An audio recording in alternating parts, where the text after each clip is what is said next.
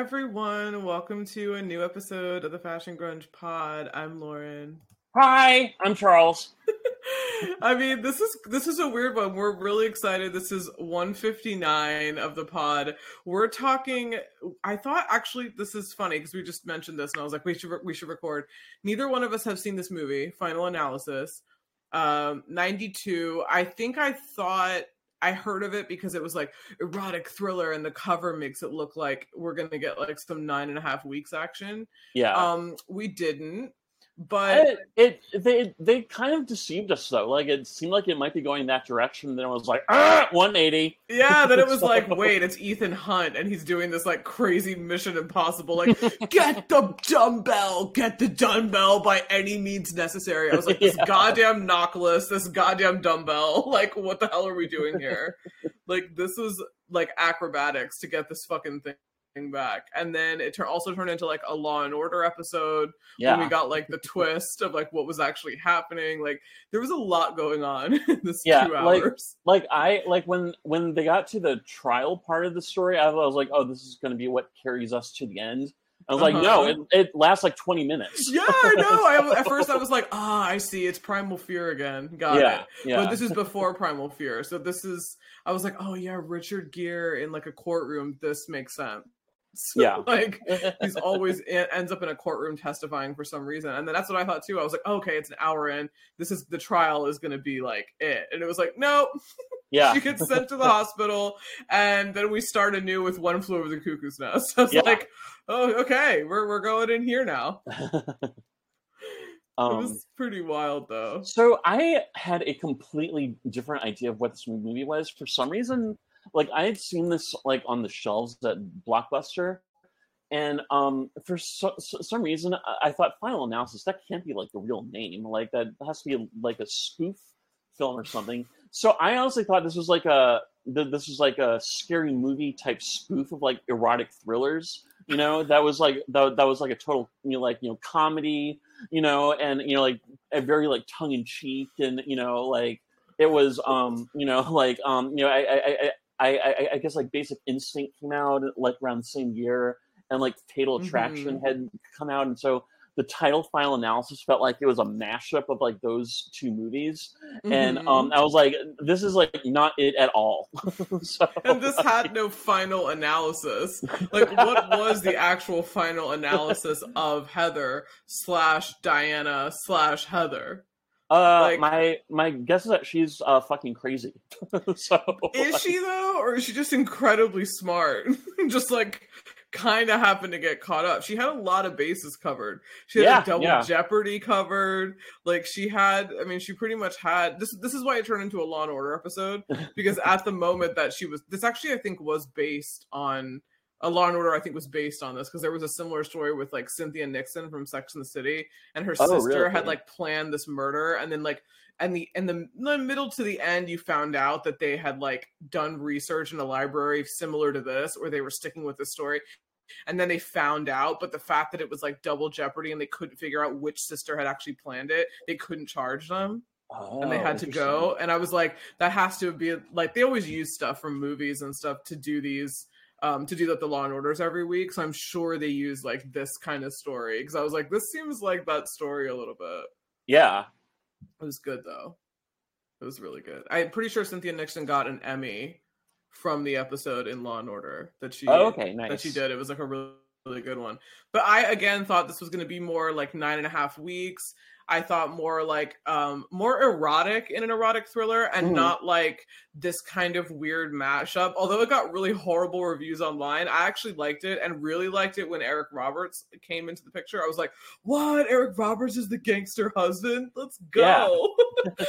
I was like, "This is gonna be messy." I was like, "I like this. This is gonna be messy."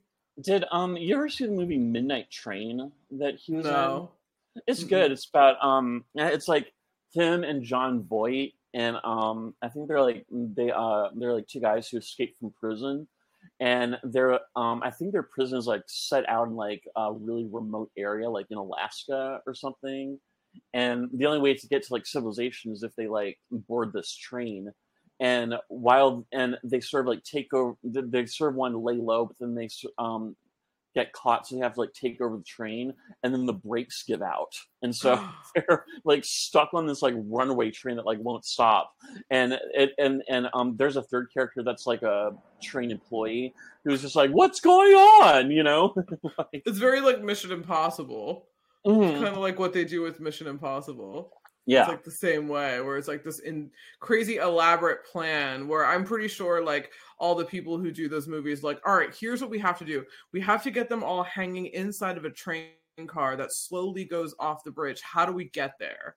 Yeah. And they're like, okay, because they're like the stunts, the big things. So they're like the big centerpiece. Like, how do we get there? I feel like the marina was the big thing. They're like, how do we get like Richard Gere, like, you know, ducking back and forth through like docks and like trying to like sidestep like people almost like a gag comedy, but then also have him hanging off a piece of wire that just keeps dropping while she goes off into the ravine, but then he has to somehow climb. The guy who's going down the stairs is like trying to help him. He ends up just hoisting himself up on the window and like breaking it anyway, and the guy doesn't help at all to, get him, to get him back into the lighthouse at the end. I was like, "Way to go, man! You're a fucking cop! Like, get down there! You're being so fucking slow. He's gonna he would have fallen by now. like, he would have died by now." But yeah, it's it's actually really. It, I kind of was like, okay, Richard Gere's hair, I think, may have turned different shades of gray throughout. I feel like he had darker and longer hair in the beginning and then yeah. it got like shorter and grayer, which I thought was kind of funny. Yeah. But I mean, I do love them together. Yeah, I do too. I like them just both as like I, and Uma Thurman. I had no idea. I know. I know. Young young Uma Thurman. Um, hot take. I sort of think they should have cast Kim Basinger in Pretty Woman instead of Julia Roberts. I wouldn't know because I've never watched it because I don't like Julia Roberts. hot take, even hotter take. I'm probably gonna get some hate mail out of there, but I'm sorry, everyone. I do not like the woman, and I would have probably seen the movie if it was Kim Basinger. I mean, I don't know. I mean, I don't know. I, I, I really think that if you saw Sleeping with the Enemy, I think you would be able to not hate her. Okay, that is the one that I agreed to actually review on the pod, yeah. which we will do.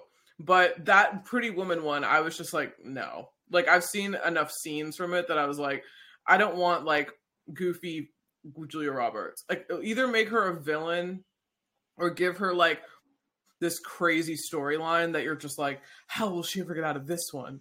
Like well, then oh, I'm more down. Well, in that case, you might like the Pelican Brief too. Um, yeah, like I'll take a legal drama. I, am starting to bend in my old age. I'll take a legal drama, but I don't want cutesy. Yeah. Roberts. Okay. Okay.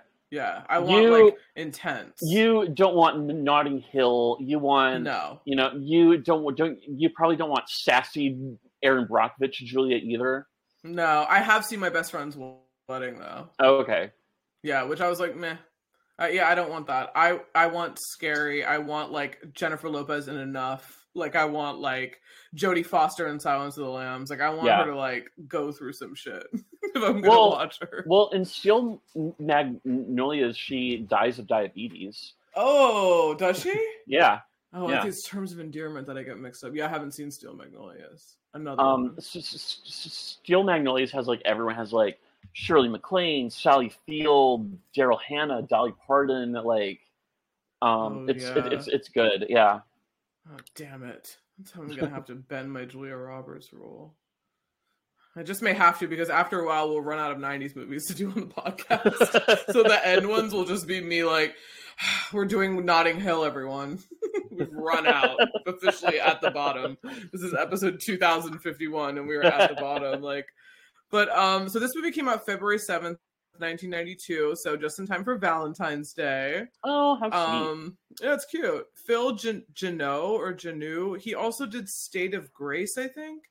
Okay. movie that he did. He hasn't done that many, surprisingly. I, I don't know if he well, did that many after those. I I was reading that they they originally wanted John Boorman to direct. He was the guy who like directed Deliverance, oh. um, which is like it's um it's like it's like famous for that one scene, but it's like such a great movie. Um, I haven't seen that. I know of it though. Yeah, yeah, it's good. I mean, like all like it's it's it's it's, it's sort of like maybe the Crying Game. Like all you hear about it is like about one particular scene, but like that aside, it's like a really good movie. Oh, um, okay. But um, yeah, he um, yeah, he also did did this movie that I really like called Hope and Glory. that's about um, but that's about a family that like is living in London during World World War II. Um, but uh, yeah, anyway, he's good. But um, anyway, he was not the director. Phil Joanou was. Mhm. so Phil Joanou did uh, State of Grace, which I saw mentioned a lot, which has it's because a New York cop is recruited to return to his hometown to infiltrate the mob ran by his best friend's brother. Now, this has Sean Penn, Ed Harris, and Gary Oldman. Gary Oldman was married to Uma Thurman at the time. Oh really? Um, that they, yeah, yeah, they were married for like a short time that people never Oh. remember, and I think they may or may not allegedly have had a bad breakup, but I'm not sure. But there are some photos of them floating around. He's a bit older than her. yeah, that's true. Um, but yeah, let me see. I think they were. Yeah, she was like 18 when they met. He was 31. Oh, okay.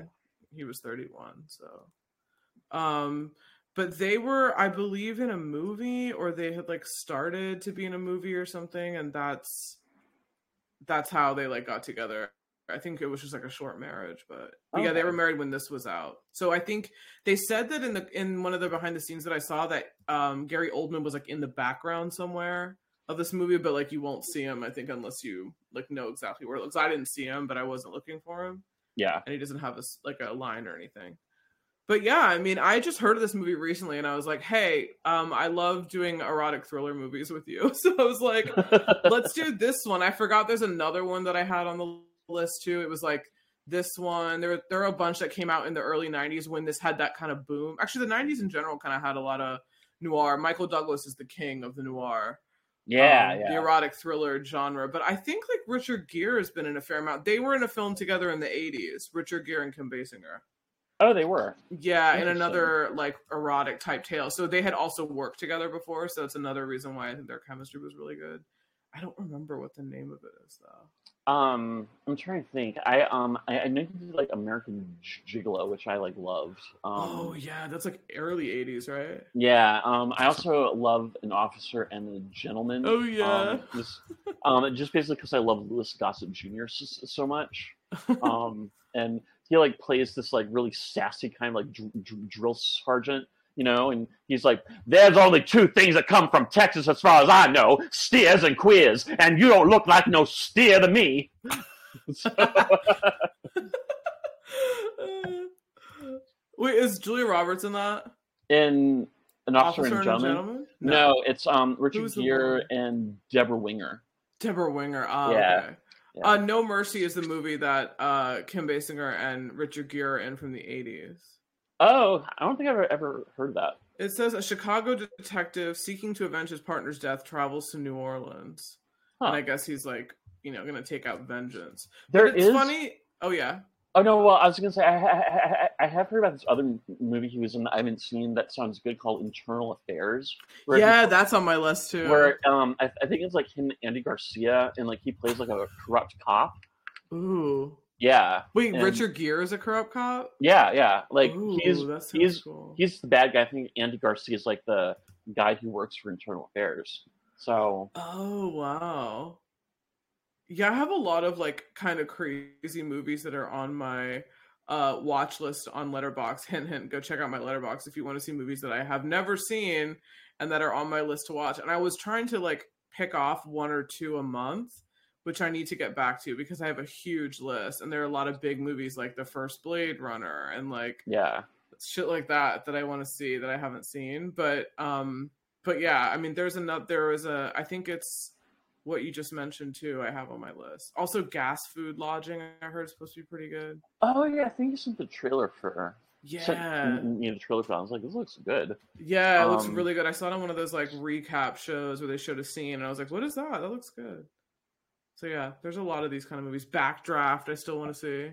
Oh my god, that's I, I, that's oh my god, that movie is so fucking hot. Like it's just Like literally hot. yeah, it's just it's just like Billy Baldwin in like a fireman outfit with like no shirt on, and he's just like glistening and sweat and you know you know and, and he's just like guys we gotta put out this fire and like and like i think like kurt R- russell plays his ol- ol- older brother he's like i'll go in first so That's so funny. Yeah, there's just like there's just so many just random movies that we still have to do. So I mean, you'll we'll we'll be here for a while, folks. Yeah. And I think we're gonna do. Um, I didn't tell you, but I'm telling you now because you asked me. I think our next backtrack's gonna be. I'm sorry, it's gonna be Annie Hall. Everyone. Yay! We've got to do it. Like, It's- it's if only for Diane Keaton because she was incredible in that movie. Yeah.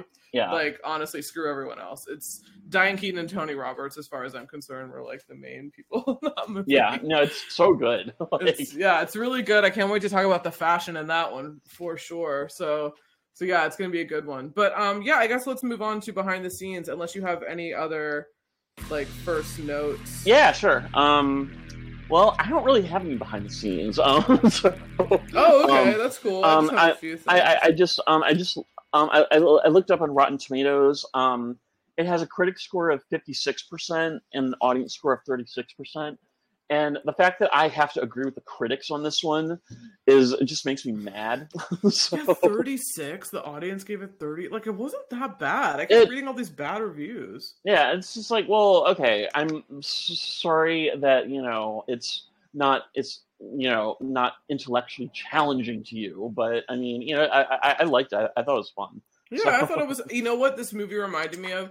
This was. I think we did it for one of the other films. This was the perfect movie that would have been on Fox at like two o'clock in the afternoon on a Sunday. Yeah, yeah, like absolutely. this movie is one of those kind of movies. Like it's a good watch. I definitely recommend it. It's like two fifty on Amazon or something. Like it's really Yeah. cheap to rent. So I they definitely would say rent it. if the, they were they were doing a Sunday tr- tr- triple feature. The um this would probably be sandwiched in between the Jagged Edge and Cocoon. You know, Ooh, yeah. like That's a good one.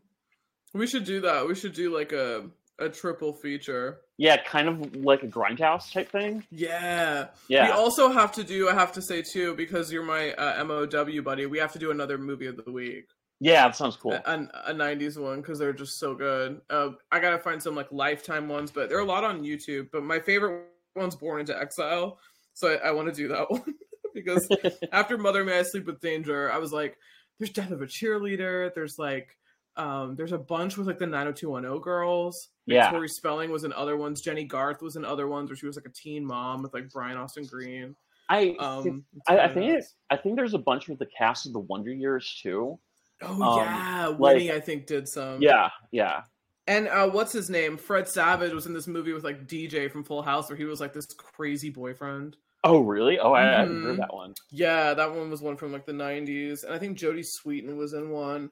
There were all those young kids were in though. That's what they had before they had, because I guess everything was a big budget film. So Yeah. before they had these like indie films, like before the Dawson's Creek kids kind of took over, where they were doing all these films while they were still on a hit show. Because Mhm. 90210 wasn't like that. There were so many episodes of that show, so they were always just doing 90210 Yeah, they rarely were like doing movies like that that were known for but dawson's creek i feel like is the first show. Actually maybe buffy or even all the wb people because like the girl from seventh heaven was in some shows. Like all the people who were on the wb like all those young actors were doing all these like indie films and they were in stuff while they were on these like huge shows.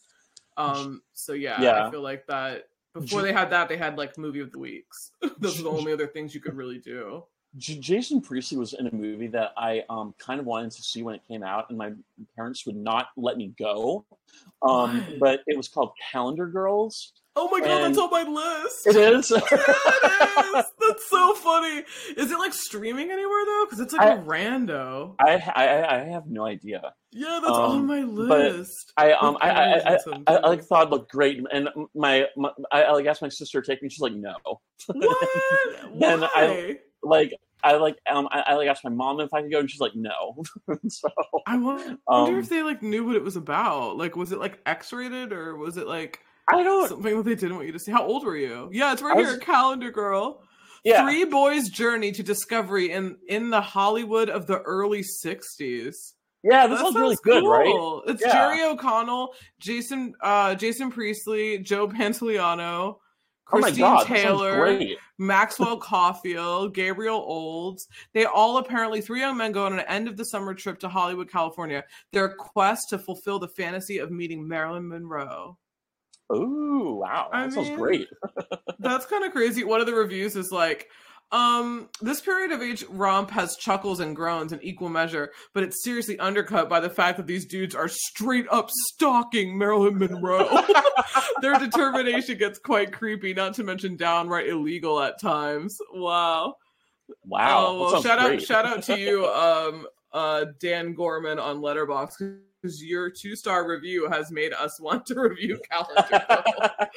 oh, it's so funny. Oh wow, yeah, that was on my list. I have so many like bad good movies, uh, and I think I'm going to start a bad but good series. So Havoc has to be one that is bad but good because that movie is Yeah, so, yeah. so bad but like good at the same time. There's um there's also a Luke Perry movie that um I haven't seen, but I thought it looked good. It, it- I think it's called Eight Seconds.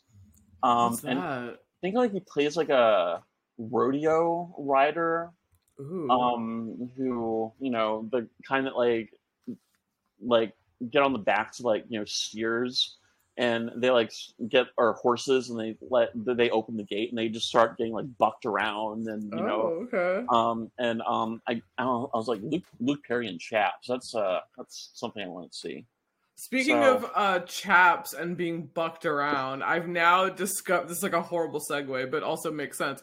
I've now, now discovered this like super hot, beefy lumberjack who just like cuts logs in the forest in like the most sexual way you've ever seen on TikTok.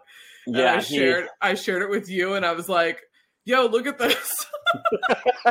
the fucking comments are so wild. Like he could he could like take off his belt and like snap it in one fast motion. And when I tell you the comment section was on fire, it's like such a massive understatement.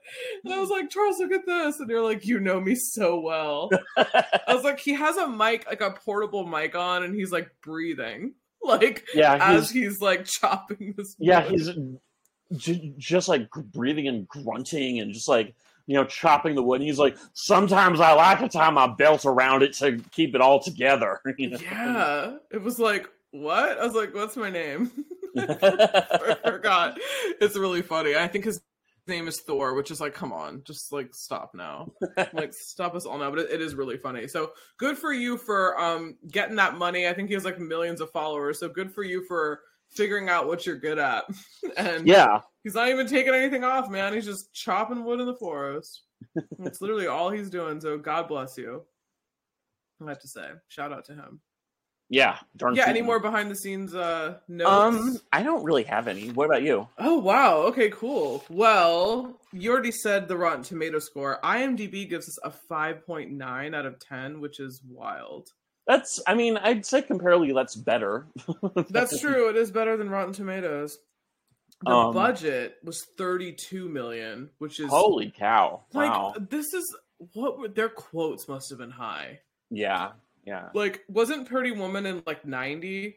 i believe so So then Richard Gere was like fucking massive. I mean, he already Yeah. was in the 80s. So him and Basinger, I'm sure, had massive quotes. And Uma Thurman, I think, was pretty new on the block, but she was I- really good. Yeah, I don't know how popular she was, but I know she had done some stuff. Like she was in, um, she was in like that uh version of Dangerous Liaisons that came out Oh, in from like um, the 80s. yeah, yeah. I, th- I, think, I think she sort of played the Selma Blair character. Oh, yeah. I haven't Um, seen Dangerous Liaisons. the ones that uh, that It's good. Intentions is based It's good. on. Yeah, it's um like um like I mean w- without going, you can go in completely blind and just, just tell like, oh well, that's R- Ryan Phillippe, that's Reese, that's you know Oh. S- Sarah Michelle or Mother. Um, but like Mother. Mother. Catherine is mother. as the kids like to say. It's funny that now everyone is like mom and dad. Well, some young people I think are mom and dad, but my like older, my are more like '90s mom and dad. Like I definitely think Marla Singer and Tyler Durden are like mom and dad. Like Yeah. later, yeah, um, for sure. Um, Mickey Rooney and not Mickey Rooney, fucking Mickey Rourke. I don't know why I always think of Mickey Rooney because they have the same fucking initials. Mickey Rourke and Kim Basinger are definitely mom and dad. And that was the most crazy. I still am not over nine and a half weeks and how genius that was, where it wasn't even that like explicit at all. yeah, Like Yeah. nothing happened, really. No, except they're- for like some bits of like that, that weird threesome at the end, but like it wasn't as crazy, you know? Yeah, I mean, um, I mean, it was disturbing in uh, other ways, like that scene where they just have sex on the kitchen floor and pour honey all over all, all yeah, over that each was other. pretty messy. And, they didn't show um, the cleanup on that. and uh, and I was just like, God, this is just gonna take weeks to clean up. Like, you know, like you're gonna have to use Clorox. You're gonna have to let it set. You're gonna have to come back and do it again. Like, you can't do this all in one sitting. no, and to get honey off your body is like pretty awful. Yeah, and it was like getting in their hair. and, Yeah, like, it's like this is clearly not the intention of the film. I'm just thinking of like all the practical shit that could go wrong. So funny. Oh yeah, okay. So box office seventy five million. So uh, I mean, that's pretty. That's pretty respectable. yeah, grown ups are horny, and they Yeah. want psychiatrists becoming unethically involved with patient sisters, which Did um, is what I thought we were getting. I thought we were just going to get like this gangster who was trying to kill him, but that was rectified like a half halfway through the film too. I was like, wait, so he's gone too? I was like, Yeah. so what are we doing here? like And then I was I, like, oh, okay. I, I, I thought we might going in a direction. It's, it's like it sort of reminded me of the movie Bound at first, where Yeah, I thought it was going to be a whole heist like re- re- revolving around trying to get one over on him, and I was like, oh no, well I guess she took care of that. so Yeah, right. It almost reminded me of like U Turn too that I just watched, where it was like she wanted her husband out of the way, and I thought that was going to be the focal thing was like, how do we kill like Jimmy? yeah, because he's like this big gangster and like how could she possibly do it and how could this poor little psychiatrist like come up with something is But- um is no. U Turn the one with Eliza Dushku where she runs into like cannibals? no that's wrong turn Oh, okay. um u-turn is the one i just did a few weeks ago with mikey it's the oliver stone movie with like sean penn and nick nolte and jennifer lopez Oh, But they okay. get stuck in like the and Joaquin Phoenix and Claire Danes as an incredible cast. The film itself I thought was good for what it was, but the story was lacking, I think. Okay. But I- visually it's cool. I've um I, I I- I've sort of ignored Nick Nolte my entire life, and I've recently come around to him, and I think he's so sexy. Like, He's- oh, he's good in uh, U-turn. I yeah, think- okay, Yeah, I think you'd like it. It's actually like really fucking wild. Like it feels like a Tarantino film, but it should be a Tarantino written script, and then I think it would have been better because it was Oliver Stone. So I mean, it's directed really fucking cool, and you have some cool moments. Billy Bob Thornton's in there too. Joaquin was so good in it. was he? Yeah, like he was he was like one of my standouts, but he has a small role, but it's like it's good. The, the casting is what makes that film Yeah. I oh, think, nice. early Jennifer Lopez too, which is pretty good. But yeah, it was it was kind of like you know I thought that's we were gonna like okay we're gonna have to kill the gangster husband and Kim Basinger is gonna like you know have Richard Gere try to like you know come up with this cockamamie plan and then I was like oh no wait she's gonna like drink alcohol or drink Nyquil and then like freak out and hit him with a barbell and then we're like, okay, cool. But then also plot twist, she's gonna fucking blackmail him with it throughout the entire like third act and be like, I have that barbell that has your fucking handprints on it because I'm Don't- such a smart bitch. Don't fuck with me, Doctor. What's what's your name? Literally, like you picked the wrong girl to fuck with. She just Yeah. turns and turns into like these amazing one-liners. Like Yeah. once she gets into jail, she looks like super haggard and very like uh, like she's the. I wrote in one of part in one of the parts in my notes. I was like, I don't feel bad for um Heather in jail because you know she's running that shit in there. Oh yeah, yeah. she is not like in a bad way. She just wants to get out so she can like pull more scams, but she's definitely running shit.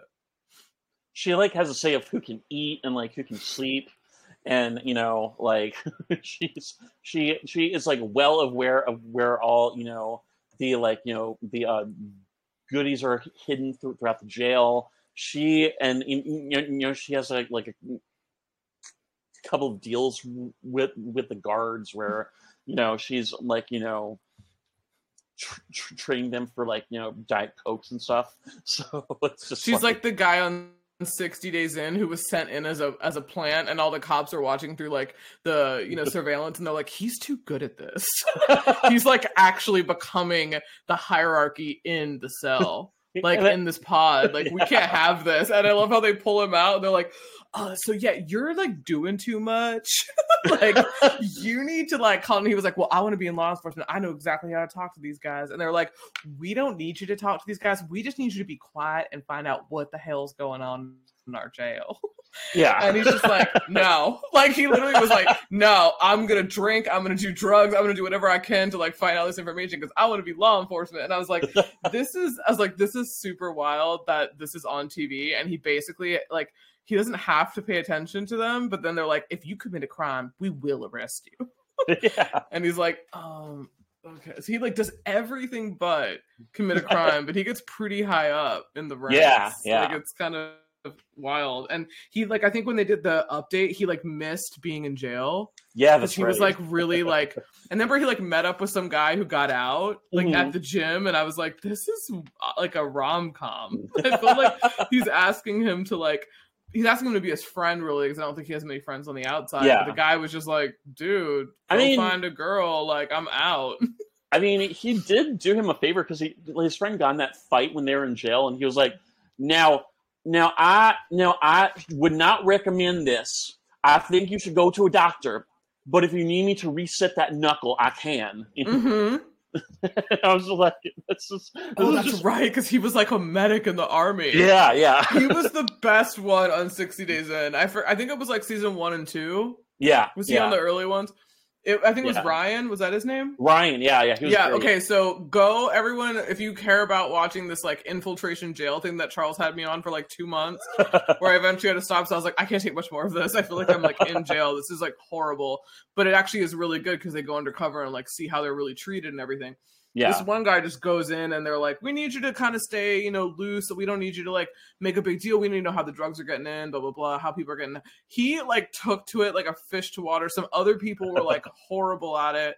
One guy like gave his shit away immediately, and they're like, "You can't do that." No, it's a lot. Like the psych, Yeah. the psych like hierarchy of jail is crazy. Like it's mm. really interesting. There's that whole thing with like a broken like sewer pipe and like the block was flooded and they got like um they all got moved to to the gym and like there's this guy who's like having like really bad abdominal pains and like Ryan was like pounding on the door and he's like you need to get a goddamn doctor in here now and yeah, and they were and- like, "No."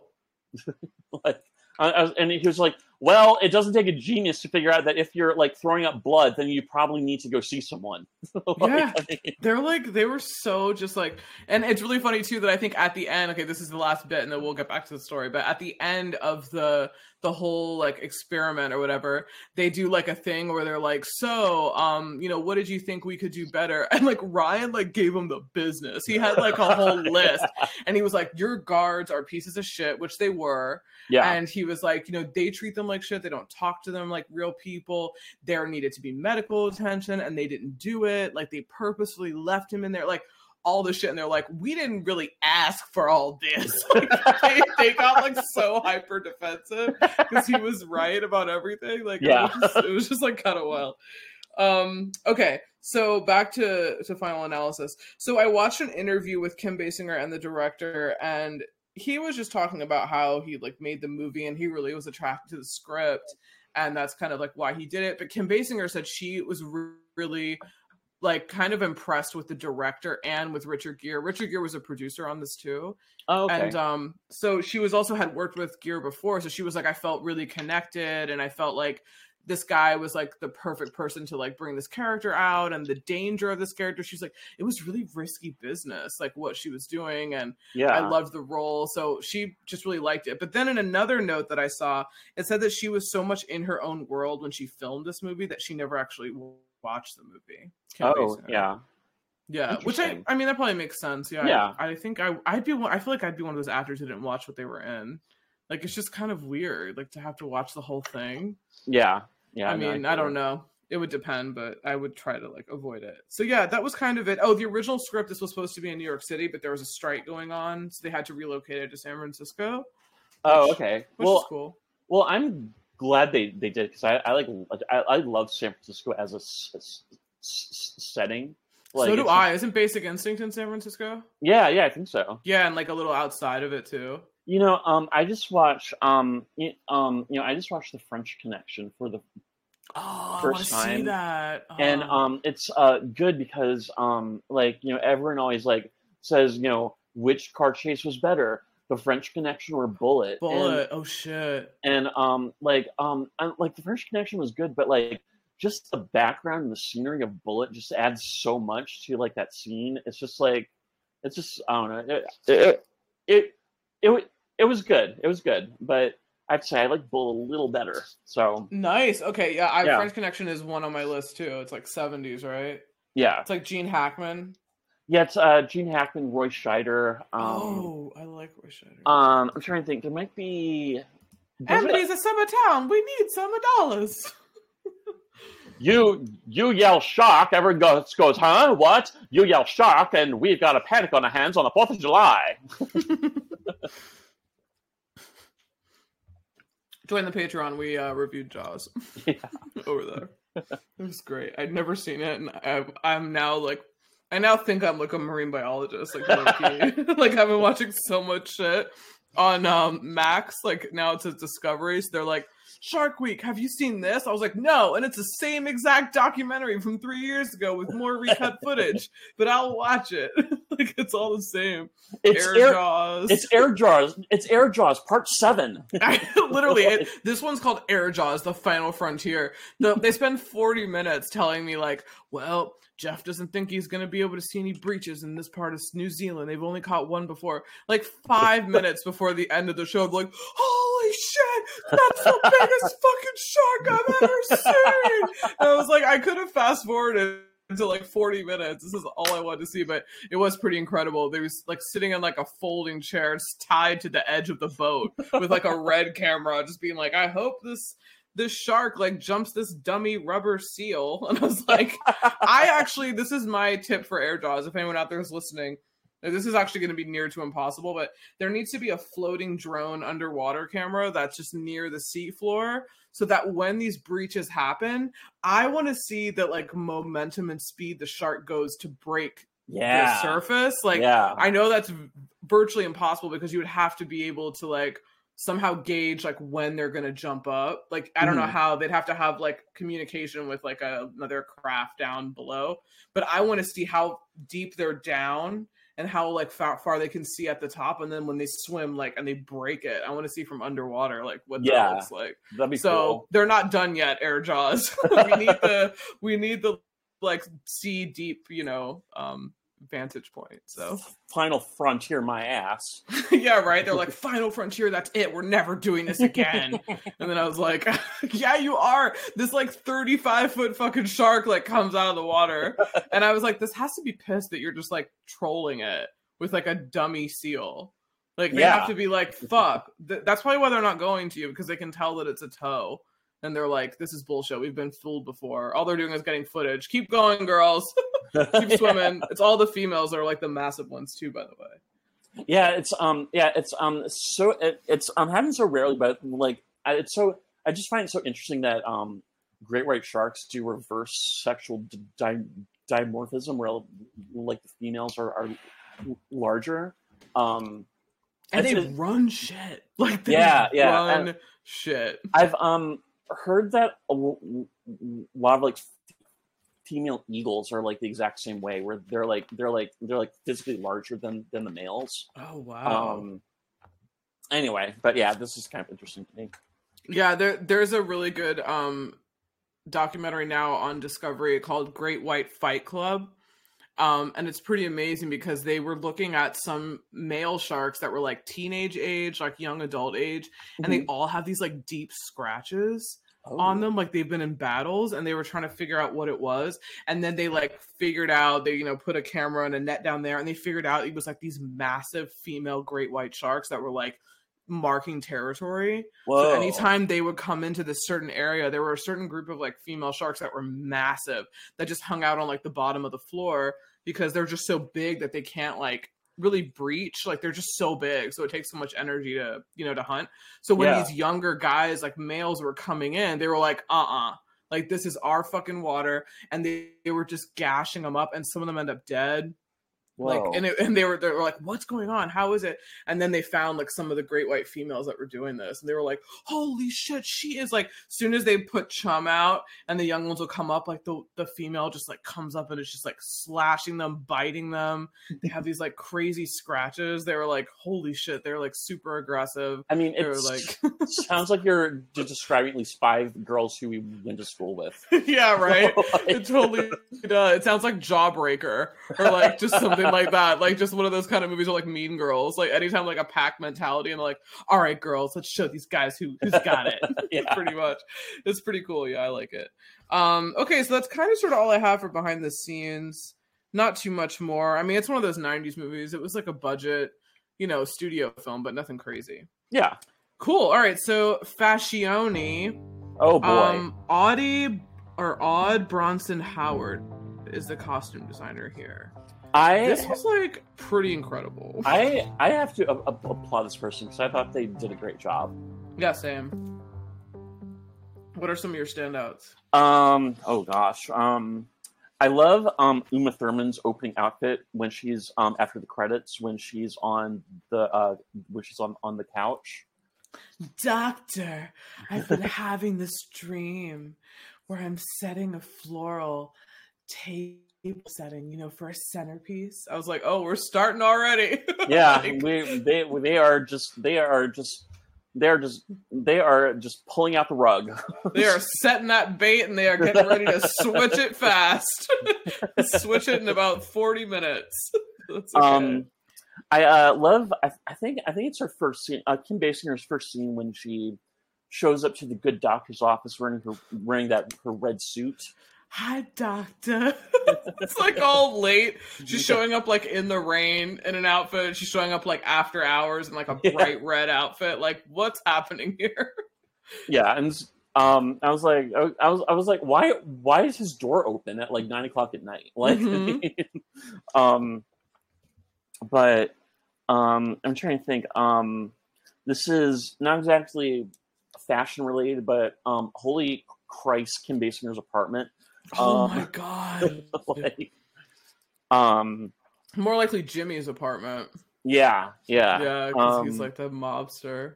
I um I love that scene when um I can't remember if it's the dinner where she has the um where she has the breakdown. It might be the one before that, but it's the one where um she's eating dinner with her husband. She's wearing she has like that big like blown out hair and like the pink, Mhm. and like the pink uh dress.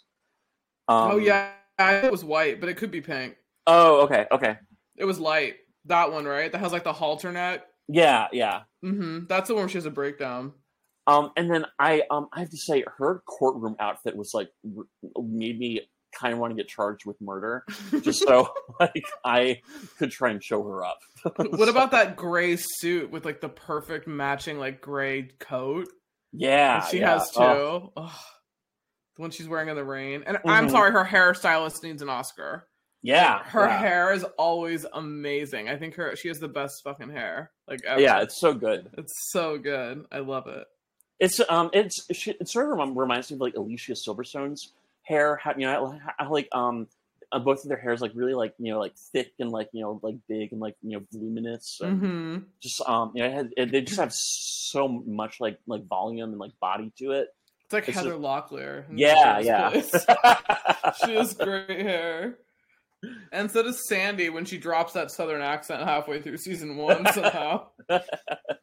well, we, She's been there a while. Details, details. So- Yeah, she's now trying to move on from just a physical relationship with Jake. I was like, girl, let it happen. It's Um, Jake. I was like, what, why? do- Why does everyone have? Why? Why does everything have to be serious and about love? Just you know. I think Allison, uh, Billy was dating this girl with a kid. They were like, red flag. Like this and it just turned into like the dad was a deadbeat dad and billy's trying to take the kid to the park to show him what you know having a dad is like and i was like oh no this is gonna end so bad. Then he like borrows money from allison to fix the single mom's car but like lied to allison about what it was for. She finds out she gets so pissed and then mm. then billy finds out that like he she actually did get the money from the dad for child support and she just like bled him for $300 to get her car and then she ends up leaving him anyway because she's like, "You're not ready to have a kid, Billy. You're not ready for all this." And he was like, "Yeah, you're right. I'm not." and then he just left. He's like, yeah, well, I'll I'll, I'll be 22 and, and three quarters next month. You He's know? like, "We can go back to the theme park." That's basically all they were doing. I was like, "Oh god, this fucking show." Next episode. I was like, I don't. I think the next one is like one of the the like um you know it's like I think Billy gets carjacked. It's like one of those like oh god this is gonna be a serious one with like a big Oh, lesson at the end. okay, Yeah. nice. So I was like, all right. I was like, this is crazy. Oh yeah, so fashion. Sorry, keep going. Oh, um, I'm trying to think. Um, those are the ones I wrote down, but I know there's like so much more. Um, Yeah, I have some other ones written down. okay, cool. Um, aside from that, I have also have the red outfit, which was amazing. Diane, I wrote Diane, but then it's Diana. I couldn't. Um, I feel like they called her both. yeah, I well, I thought, thought that Richard Gere called her Diane. that's what I thought, but it's Diana. All right, And whatever. then, uh, yeah, I was like, whatever. So she has a white eyelet dress. It's like the second time we see her in his office, Mhm. which I thought was really cool. Outside of the beginning one, I really liked that. Um, I do really love one of um Heather's like she has like a dress and like a white blouse underneath it. Like it looks like a Oh. jumper, but it's really cool. It's when they're in his office. Uh-huh. And she comes to his office and she's like, Hi. And I was like, In the office? I was like, oh my god, you're at his work. Um, I do love the outfits that they're both wearing when they're on that driving date when they drive out to the lighthouse. He's wearing like this gray pullover, like tucked into these like Levi's 501s, like straight legs with like suede boots, and she's wearing this like they both have these like big black sunglasses, like we're in the when they're in the car in the Mhm. convertible, like they look really cool. She's wearing this like cream kind of like cowl neck off the shoulder kind of shirt, and I think she's wearing jeans. She just looks really cool and like layered. I also Oh, love the denim outfit at the hospital. oh like yeah, the that outfit cool. that she has in in uh, the Uh-huh. hospital, I thought was really cool. Diane has this really cool like off, um, like a all black outfit when she goes to visit her at the hospital Mhm. when they're like talking about the plan and everything. And then I do love the end where Heather has that like dark purple like nylon trench when she switches Yeah, just that was cool. out clothes. Yeah, and then she has like the all black outfit underneath it where she's like got the gun and she's got her hair. I like where her hair is in like a loose braid in the back. She just looks so cool and she has the gloves, like black gloves and sunglasses. Mhm. Like she just Yeah. looks really like you know how like when women put the trench on and the sunglasses and like tie their hair in a scarf and it's like a disguise like in like a cool noir way. Like that's kind of how I thought it was. I um I've al- I've I've always thought that um I um that um w- w- women always look great in, fr- in trench coats, but very few men do. Like I mean, you know, like I mean, like you know, like Humphrey Bogart. You know, Steve But- McQueen had a trench coat on in Bullitt. yeah, yeah, yeah, yeah, that's right. good. I guess if you're hot, you look good in a trench. yeah, I was gonna say it doesn't really matter what So- Steve McQueen wears. He can wear anything. I think he has a trench coat on. I think. No, I think so too. Yeah, I was like, I know he has. He has like, I also love the way that holster looks, like over a knit sweater, over Mhm, like a fitted yeah. sweater, the gun holster, like the blue, the brown leather one, the one in Bullitt. Ugh, yeah, another good one. Yeah, that's all I have written for fashion. And music was done by George Fenton. There was no soundtrack, but it was basically like a really nice score that Yeah. I liked. I thought we cool. um we did get like a like a very um dramatic opening credit sequence. Yeah. Like, what was that? it, it it didn't make any sense, but I loved it. Like, yeah, I know. I was like, this whole thing was one of the. That's a perfect way to describe it. Was that I feel like this movie made sense, but there were a lot of things that I was like, why didn't people like this? Yeah. I liked it. What were you all expecting? Movies they make now are like pretty bad compared to this. I thought this was a good story. Well, I think that Basic Instinct came out about a month later, and that might have Oh. overshadowed the movie Yeah. a little bit. And this was like a genre that I. I think it was one of those things where they're about to go through it now with Barbie since Barbie made a billion dollars. Mhm. they're trying to now like replicate the same genre because it did so well. So I think I'm, I want to say Fatal Attraction was the big one. Yeah, Uh, it may have been nine and a half weeks, but I don't know how that was actually pretty big too. But that was a different film. That wasn't like this. This was more like thriller. Like this was very Hitchcocky too. Mhm. It was like there's a murder. The thing is, is that the one thing I wish about this is I wish the murder was like a mystery, or I honestly kind of this sounds bad, but I wish like one of the women died, and Yeah. like and then it was like they're trying to pin it on the doctor that he killed the woman, like he killed Basinger or something. I kind of wanted her to get away with it. Like, yeah, I did too, and unfortunately she got like locked in. yeah, Like she's yeah. definitely not getting away with it now. Although it was the best moment when he like goes into her ear and he's like, "You were right about double jeopardy. This was the only way." yeah, you bastard! You bastard! Like that's when the movie got really good. Like around Yeah. the third act, I was like, "Whoa, whoa, shit!" She knew. And then when he looked up the whole Freud thing, and when the woman said it in the seminar, and he was like? And then he like put it the put the two and two together. I was like, "Keyser Söze, motherfucker, let's go!" I was like, "He's done figured it out. He's done figured out the riddle. Here we go. This is like the big, you know, third act."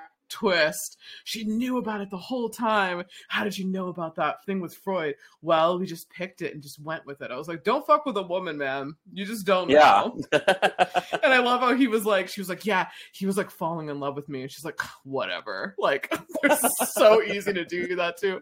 Um i guess we can move on to favorite scenes and lines because that's what most of my notes were because there wasn't that much behind the scenes. So i just wrote like from the start this whole patient relationship seemed so sexual and inappropriate from Yeah. like minute minute one that was my first takeaway Yeah, I mean, I think that the ethics today are like a lot more strict. You know, like I mean, I don't think that being able to date a patient's sister is like allowed anymore. So- Not to mention the way he kind of like justifies it to his friend. He's like, "Well, there are no rules against like going out with the patient's sister." yeah, It's like I mean- it doesn't matter, dude. It's the same thing. Like Um, no. it's. I mean, um, I mean, I mean, I mean, I'm, I'm, I'm, I'm sorry. The- I'm sorry. The fact that you are just really horny just kind of means you ha- had it coming. So, And you look like Richard Gere. Like Yeah. where what problems are you having? Picking Yeah. up picking up women. You have a good job. You have an amazing craftsman home. I have to say, let's knock uh let's not knock Richard Gere's house too. yeah, no, Um, it was nice. It was Yeah, it reminds nice. me of Nate's house in Six Feet Under. Oh yeah, yeah. the, the one that he gets near the end Mhm. with Brenda and everything. Um, but yeah, okay. What was one of your first notes or favorite? Um?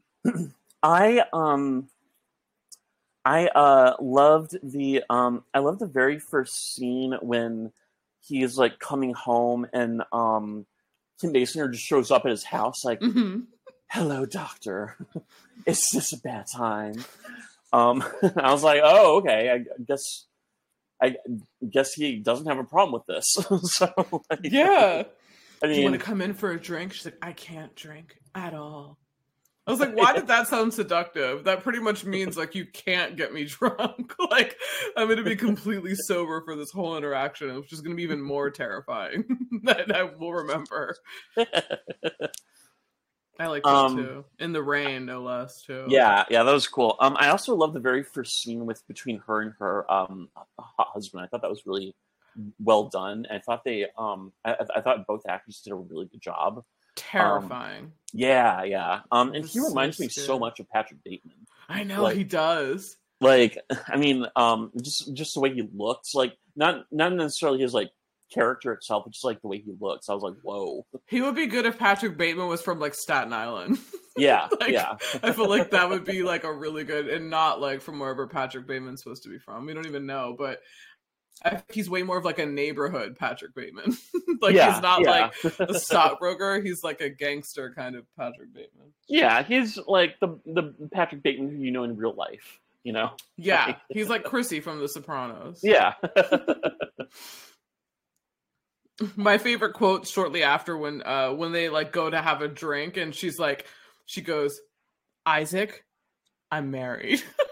That's my favorite. And then even after that, they like still hook up. She's like, he's a Greek Orthodox gangster, but we share an apartment together, but I'm separated. It was just like bomb after bomb after bomb she dropped. And he's just like, oh, oh, okay. A Greek Orthodox gangster. Oh, okay. Yeah, cool. And then the next thing you see, they're like fucking in his house. he clearly does not care.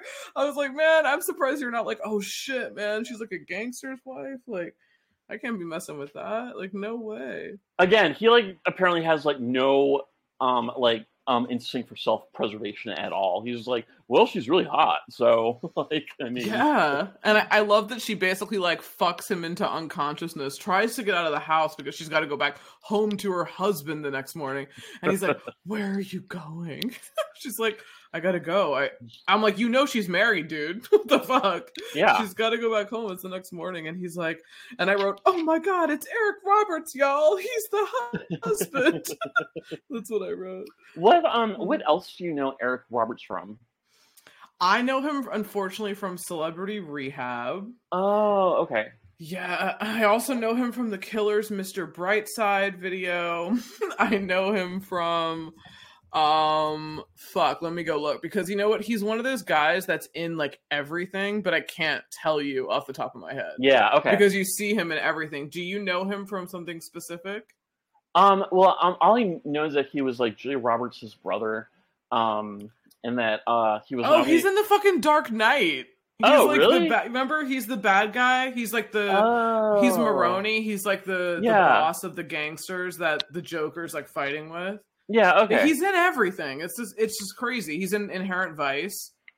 Oh, okay. in the theater. Nice. Yeah, like he's in everything. Yeah. Sorry. okay. on. Cool. Mm. I believe he's Emma Roberts' dad, right? Oh yes, yes. I, think, he right. is, right? Yeah. which says a lot. Um, let's see. He's he's actually and I'm scrolling his IMDb and I'm like in 2021 and 2022 he's in like so many things that I'm almost halfway down the page and it's 2020. Like he has 667 acting credits. Oh my god. This motherfucker is in everything. That's when I tell you I can't pinpoint it because if you look down his stuff, he's the most consistent actor I've ever seen. Wow. Like he's literally in everything. That's incredible. And I'm just in 2020 and I haven't seen any of that. And I can name so many things. He's been in like CSI episodes. I think he's been in Law and Order episodes. He's in just everything. Wow. Good for fucking him. Cool. He either makes a lot of money or pro strike because he's probably making a little bit and then not getting paid off the back end. Yeah. And all these things are like big movies and stuff. So I'm pretty sure that they, I think I mentioned this, that they probably met because of Pretty Woman. Oh yeah. No. I'm yeah, sure. that yeah, they like knew each other and stuff. Yeah, but yeah, he's in a fuck ton of stuff, Eric Roberts. But he's so good at this like smarmy, you know, like that guy, like sketchy. yeah. Isn't he in a movie with like Mickey Rourke, Pope of Greenwich Village? He's in that. Oh yeah. That's yeah, like yeah. the okay. famous movie, yeah, which we have to do for a backtrack. That's like one of the like the famous '80s Oh.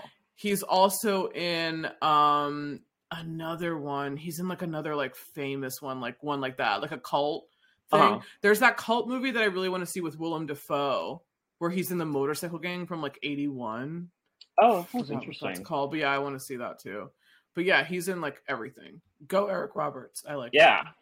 oh he was in oz Oh really? He's in one episode of Oz. Yeah, I mean, he literally is in everything. Everyone now knows that I said 667 credits.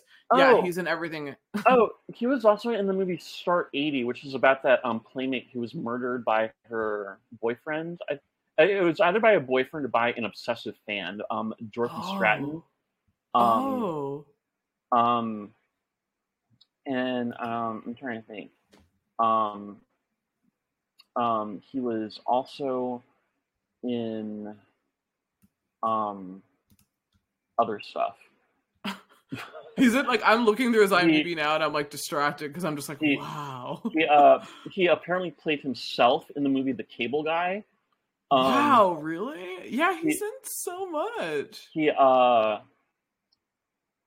he was He was nominated um, for an Oscar.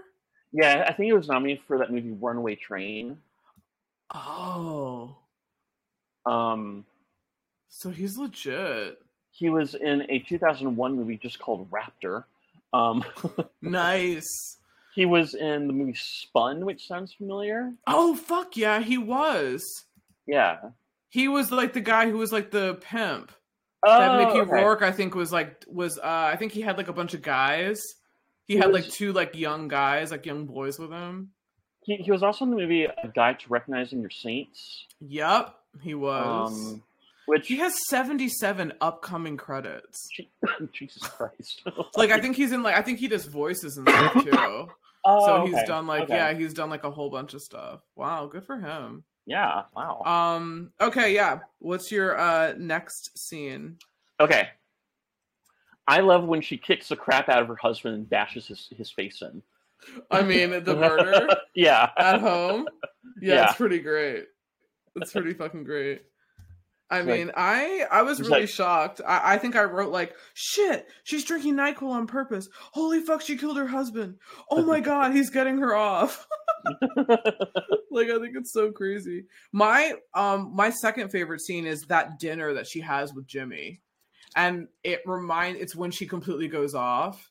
And oh, it reminds right. me of the dinner. It's almost a direct parallel. One thing I like about this film, which I think some of the other critics didn't or the the audience or whoever didn't like it was that it was too similar like some bits were like um hitchcock like there are a few scenes and a few shots where they're walking up to the lighthouse in the daytime like when they first go see it it looks very much like the birds yeah like yeah. it's very similar cinematography even with the birds actually in it and then in this one where they're at the dinner this literally felt like the dinner from scarface oh, that he's oh, having right. with Michelle Pfeiffer, mm-hmm. and he's mm-hmm. he's doing the same thing, but she doesn't react in the same way. But kind of, it's when he's like, "You're a fucking junkie. Like, you don't do this, you don't do that. You know, that's why you can't have my kids." Like, he really like goes off on her, on yeah. Michelle Pfeiffer, and this reminded me of that, but just a little bit like taking the step further. But I loved how she embarrassed the fuck out of him in that restaurant. Oh, that was and so she like drank it on purpose. She was like drinking that that wine, and then you find out that she's like um she has like pathological intoxication which apparently is a real thing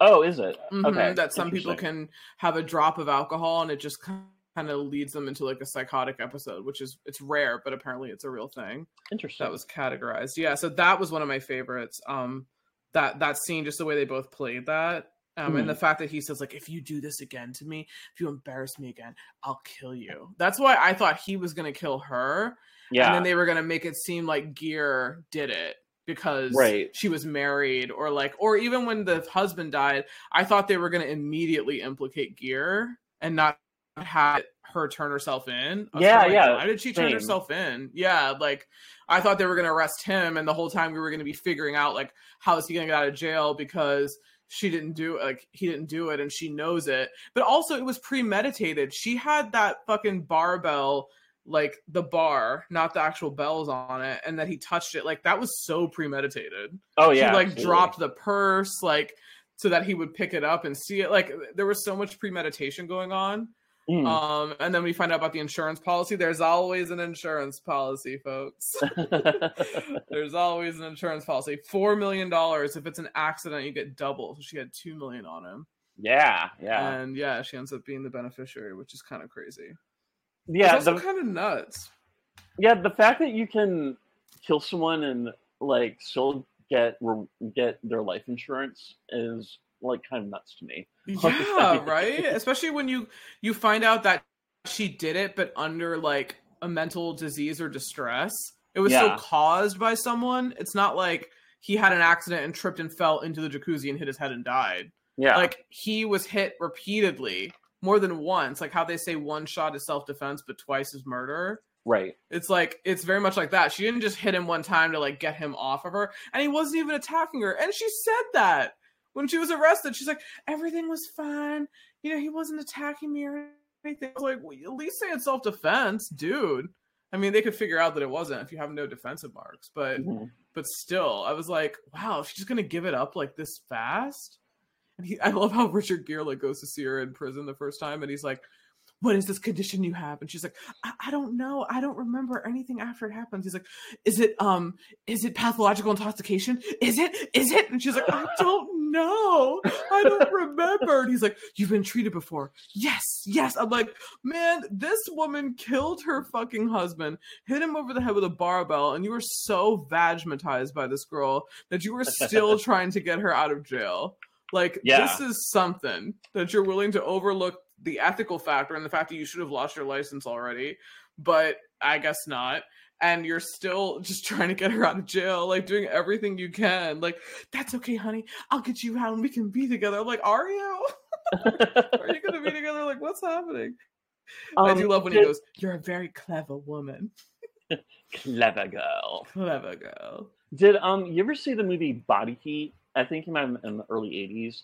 It no, I don't, William, I've heard of it though. Um, it has William Hurt and Kathleen Turner in it, and it's sort of the same kind of kind of sort of the same type of setup. I think William Hurt plays a lawyer, and Kathleen Turner comes to him, and um, they end up having a sexual relationship, and something happens, and um, her husband dies, and he gets and he take basic, basically gets the basically becomes the patsy for it. Um, what? Yeah, yeah, and it's just like um, it's just sort of like it's it feels like a lot like this story, except instead of she, um her killing her husband, like he did it. So, but um, but I um anyway, yeah, it's good. Does anything uh, ever happen on oh, no, on um Melrose Place with Peter and Peter and Matt? No, Paul and Matt with the the wife dying. Like, was there ever oh. an insurance policy? I don't believe so. Oh, I okay. think he just wanted her dead. so, wow. Um, okay. yeah. Okay. Would have made sense if there was an insurance. I mean, it would have made sense, but you know. Yeah.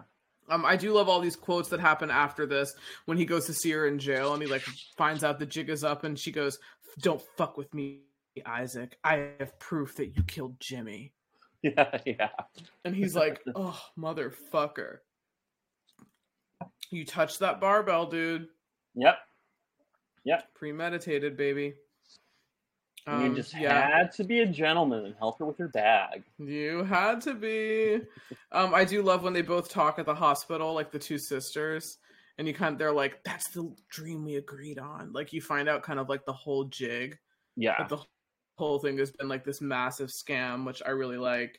Um, I like when um in the parole meeting to like try to get her out, they're like, she thinks that the sister Uma Thurman is like getting they put the the actual murder weapon, the dumbbell, in a safe deposit box, and she thinks that she's getting it to bring there to be like, look, his handprints are on it, he fucking did it.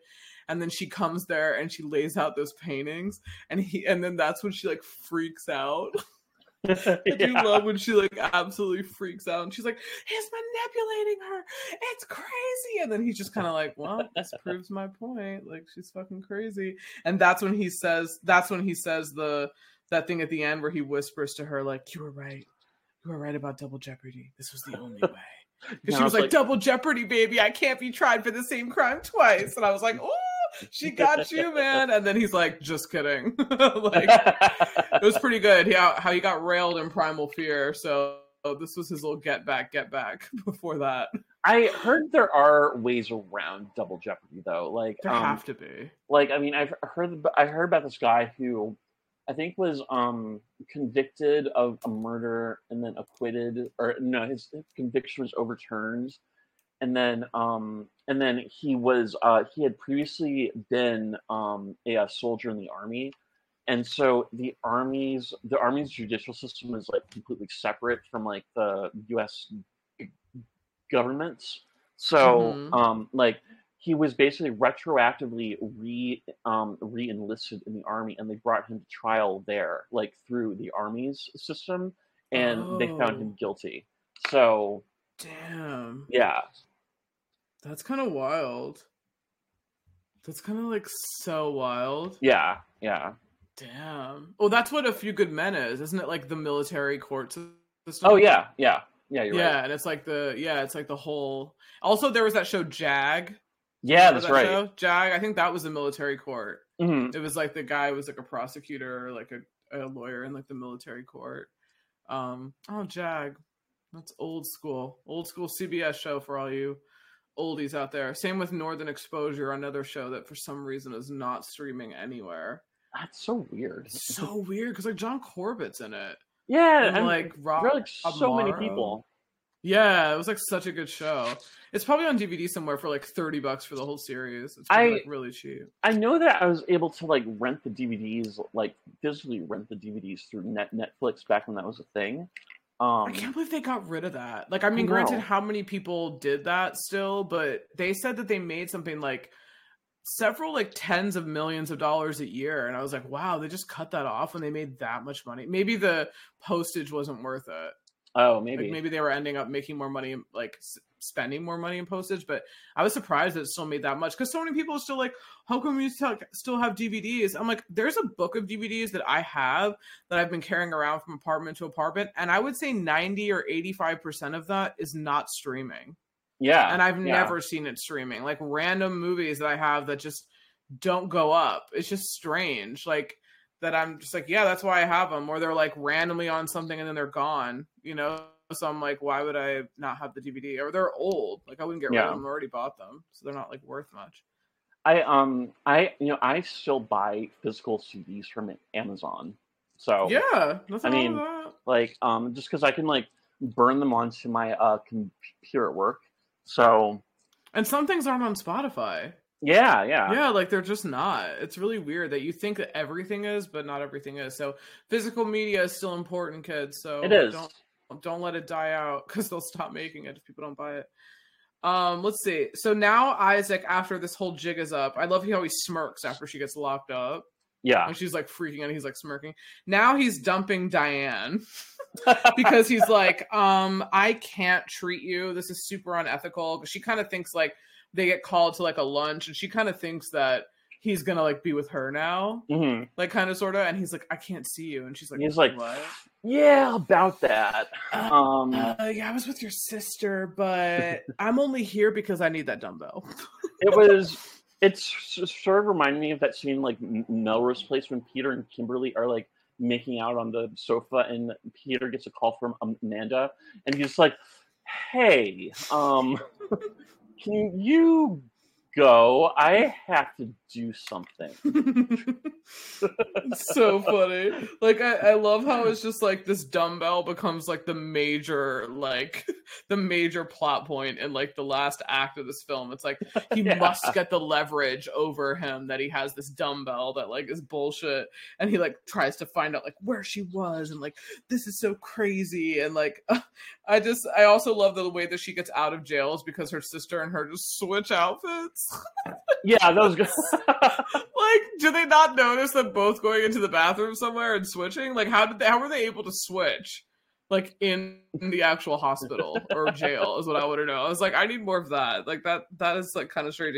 And that's when i wrote the juice is loose. The juice is loose. She's just out like and i wrote oh shit. And that's when that's when that guy there's like this guy that one of his lawyer friends was like defending earlier that got off that he like hires to like stalk her yeah, to get the dumbbell back and he's like i got it. She's got the dumbbell. I can see it square through the open window that she's putting the dumbbell in the shop shopping bag. Like it's right in his vantage point. He's like i'll follow her. He's like good. Then i'll meet you and get the dumbbell. So then he goes and like sitting in some abandoned office and that's when she walks up. You just see her walking up and then boom one to the gut and she's like wrong girl or like yeah wrong girl pal yeah. shoots him. and then we get this like Mission Impossible style sequence of like Richard Gere running on the docks. She's meeting up with the detective who's very much like the detective in Dexter. Like, I'm gonna be on your ass, boy. Like, yeah, I know you did something wrong, and I'm gonna find out what it is. He's very much like, was it Dodds or Doakes? Stokes? Yeah, yeah. It, it was it was something like that. Yeah, it's like Doakes or something like that. But like, it very much reminded me of him.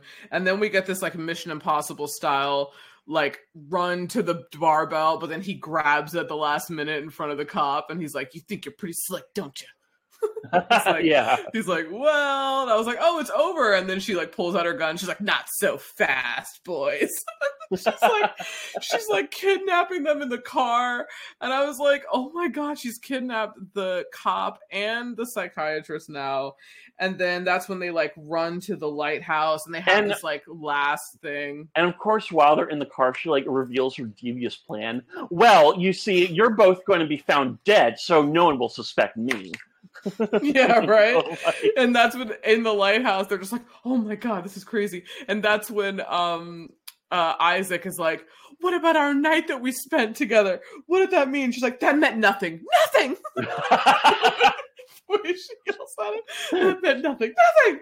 And then she goes, I don't give a shit about anything. I don't give a shit about you. I was like, yes, girl, yes. I was like on her. And of course, where, just like you text me, where would we be without a rickety balcony to just solve this whole problem? Because everything is, is foreshadowing. Even when they went there before, there was like a rickety balcony that like they may or may not have seen. I was like, oh, no, this is gonna be this is gonna probably be what kills her or kills someone later on. This reminds me of Murder by Numbers. Yeah, they had it they does. had like a similar um final battle or final scene at like a lighthouse cliff situation. Mhm. Um, a little known one for all those people out there who are on the Barbie Ryan Gosling train. I've been on the train for a long time before he grew, grew into his looks, like movies like Murder by Numbers, where he was dating Sandra Bullock.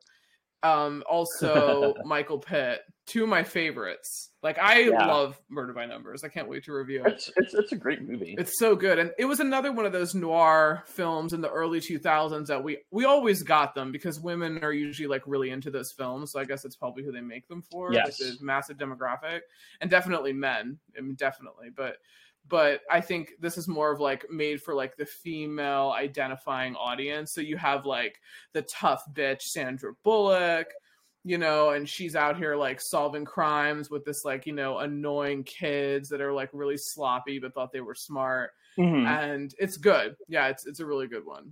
This um this I'd say it's ending also sort of sort of reminds me of the ending of The Good Son, um, another one we have to do. which is like you're just like such a badass movie. like, I- so good, so questionable.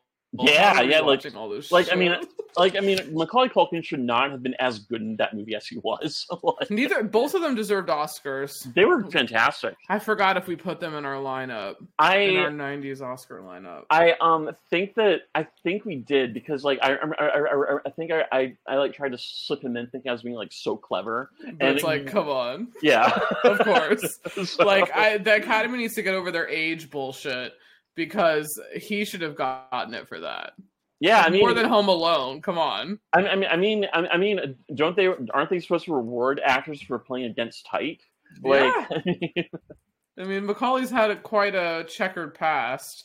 Yeah. So I mean, I hope they give Kieran an Emmy this year. I, you know, I still think that Macaulay Culkin is going to win an Oscar he might. one one day. You know, I, I, I think that he's just so talented, just so so good. There are a few Um, of the guys in our age bracket, like the millennial actors, that I think that need to get Oscars still. I definitely think that's Jake Gyllenhaal. I definitely think that's Macaulay. I think it's Ben Foster. I think it's Mhm. Joseph Gordon-Levitt. Um, I Yeah. think it just depends on the role. Like, I Yeah. Ryan, Ryan Gosling. I mean, he definitely he's an incredible actor. It just depends on like the roles and what comes out. They they seem to like to reward actors in like their like fifties a lot. Sometimes 40s, yeah, like Leo, but Leo have been gunning for it for 20 years. yeah. I mean, that, literally. I mean, it- I mean, I, I I thought the Revenant was a good movie, but he he obviously wasn't winning for just that performance. So no, like he mean- had won already. Oh it's yeah, just like yeah. it's just like Brad Pitt winning for Once Upon a Time in Hollywood. Like really? Like I mean, that movie was good, but like out of his whole catalog, like that's what he's winning for. Like Yeah, that was a yeah. consolation Oscar for sure. Um, but there's still so many like Death Proof should have been Best Picture. I'm sorry, oh my god, in like 2009 or eight or whatever that was. I'm um, the horniest motherfucker on the road. road. They all Oh, needed yeah. to get Oscars. Definitely Quentin, I feel like, needed to get an Oscar for directing that one.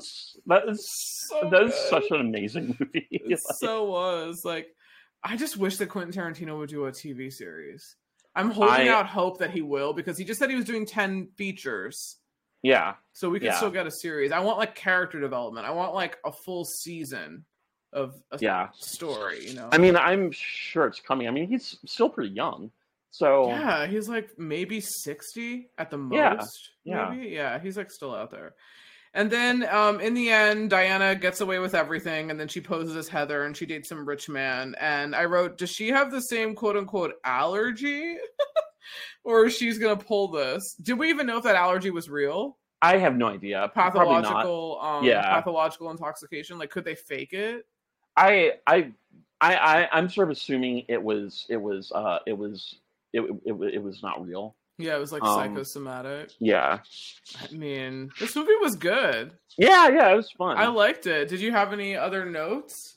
Um, yeah, I, I just, um, I do, I just, I love, I, I love movies where, Yeah, maybe. There you go. Okay, now would you say sometimes you like movies when what? Oh no, I just um love uh m- movies that uh you know just have a plot twist or not a plot twist, but I I I, I love you. You think you're gonna you start watching one type of movie and then you're not. hmm Yeah, I like Yeah. that too.